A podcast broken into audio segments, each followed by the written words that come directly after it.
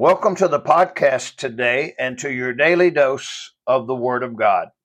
The big but in the Bible for today is found in Proverbs chapter number 10, verse number 2. It says, Treasures of wickedness profit nothing, but righteousness delivereth from death. Notice that this verse tells us something that is not often said or readily received in this age in which we're living it says that treasures of wickedness profit nothing. Wow. So many people today only live for the treasures of this world. So many have basically sold their souls to get the treasures and the goods of this world. This proverb tells us the truth. Treasures of wickedness profit nothing. That means there is no profit in getting treasures by wickedness. This should be a warning to many today that have sold their souls for the world's treasures. Remember what Jesus said in Matthew 16 26.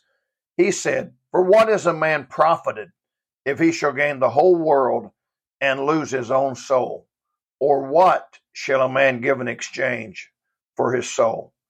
Jesus said in that verse that there is no profit in gaining the whole world and losing your soul.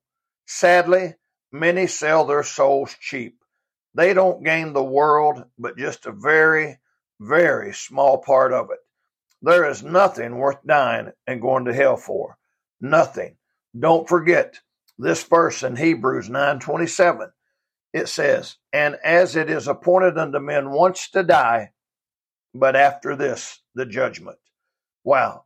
Notice the big but in Proverbs 10:2 but it says, But righteousness delivereth from death.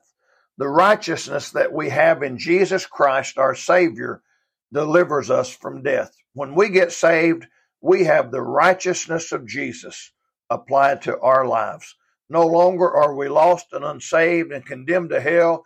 We have the righteousness of Jesus. Romans 6:23 says, "For the wages of sin is death, but the gift of God is eternal life through Jesus Christ our Lord. I hope that you are saved today and that you haven't sold your soul for the wicked treasures of this world. May God bless you today.